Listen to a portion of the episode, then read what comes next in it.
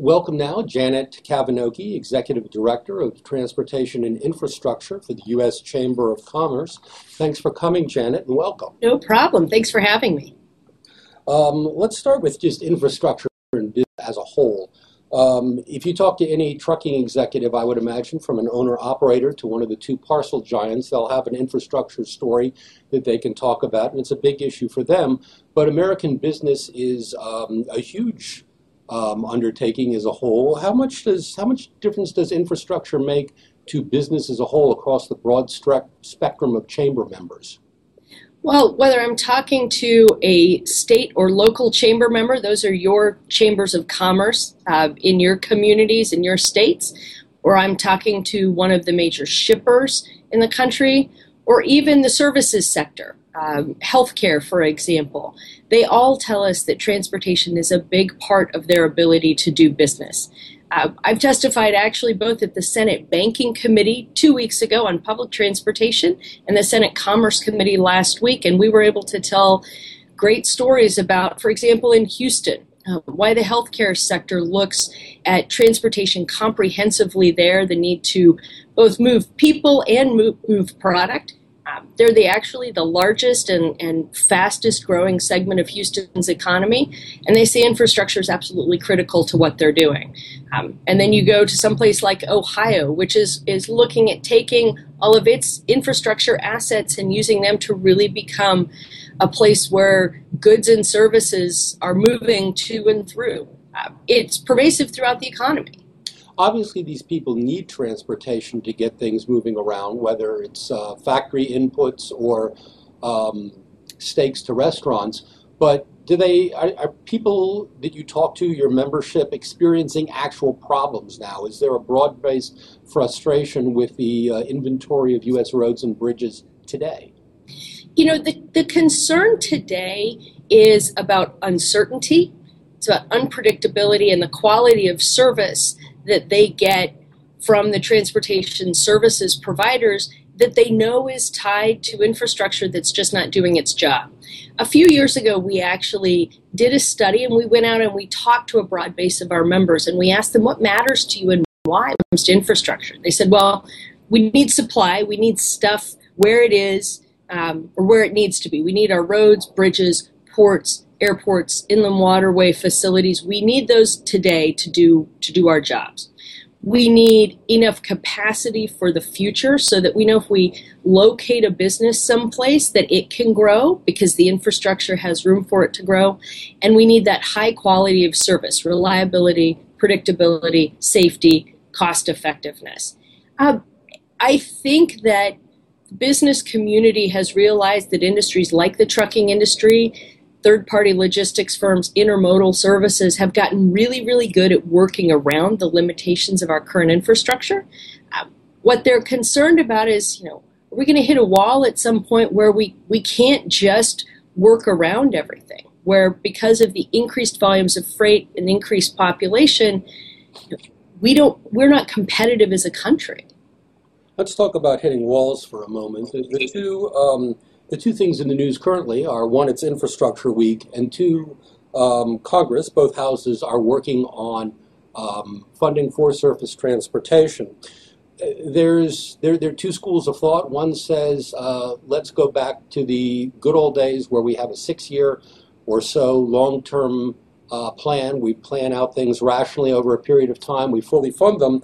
Another says let's get by the next two to seven months um, we'll do some stopgap funding because we can't really reach an agreement.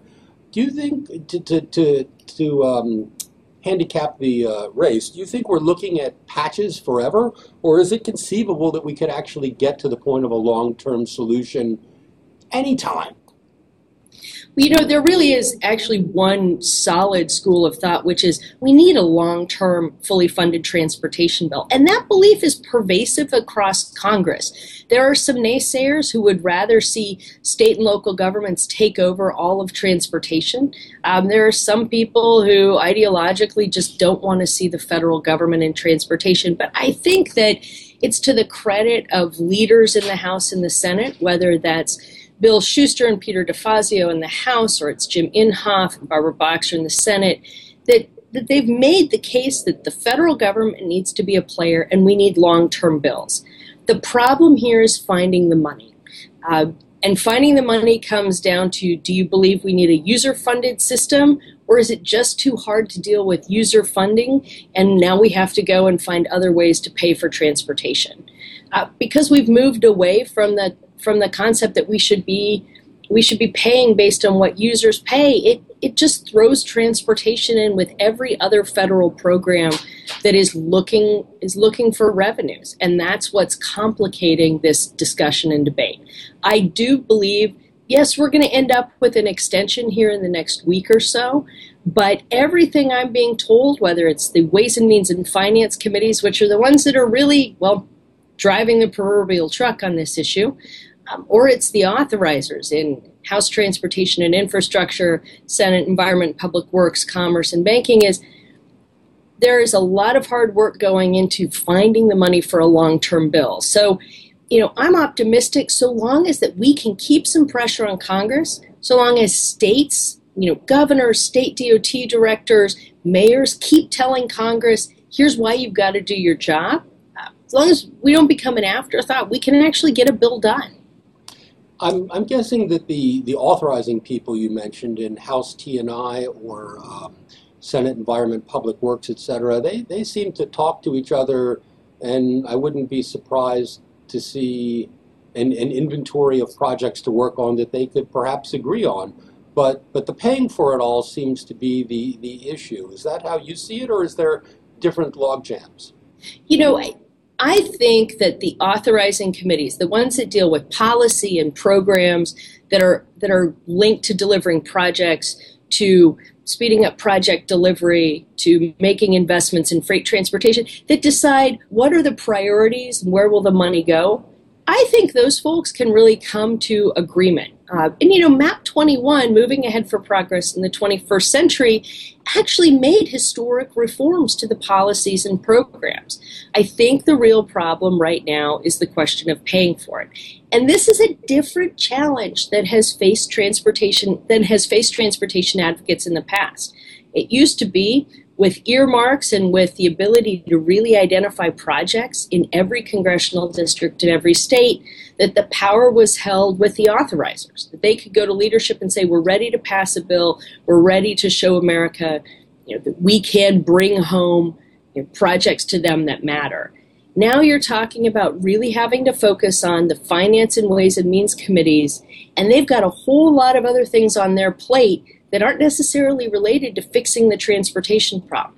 So, as transportation advocates, we're going to have to be smarter about understanding the entire legislative playing field. We're going to have to care about what's going on with TPA, with Trade Promotion Authority, or the Exim Bank. We'll have to care about what's going on with tax reform or tax extenders.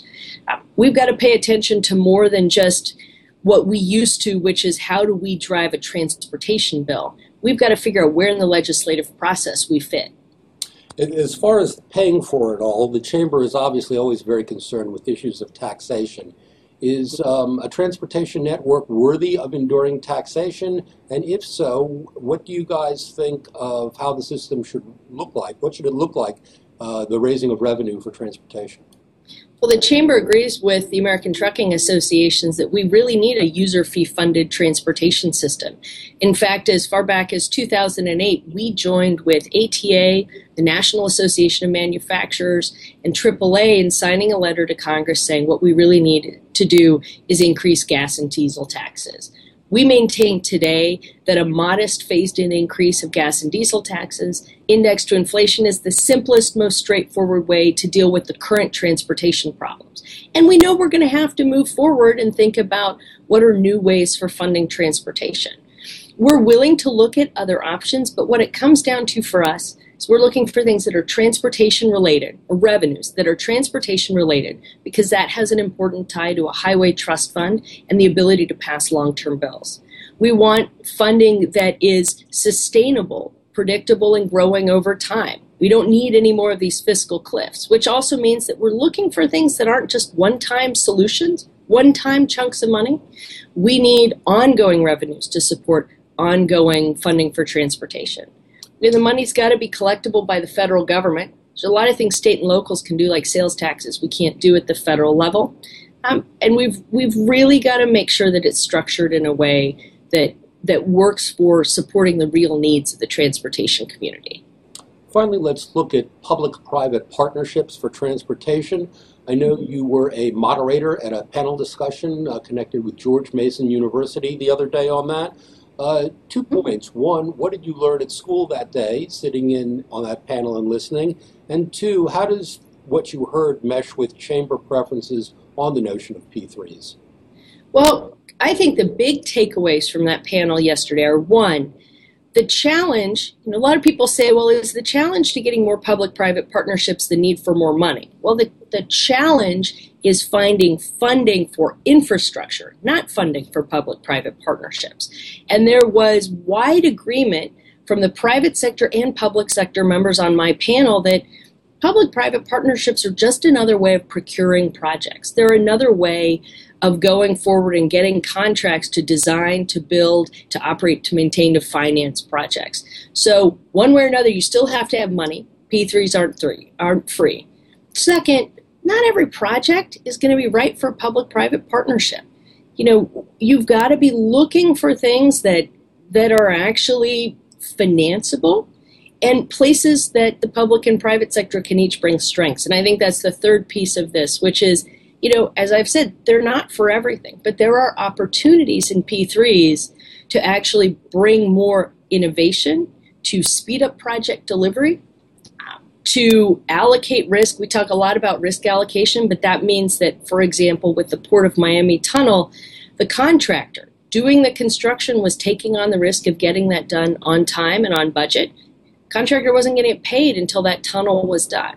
So there are a lot of different tools with P3s. And what it comes down to for the chamber is we need to think about where is it best to use public private partnerships? How can that be an avenue to bring in some additional capital to get projects done sooner, to deliver benefits sooner, to allocate risk better? Uh, but all of that has got to be done with an eye towards making sure that the customers of that infrastructure are well served and are part of the process.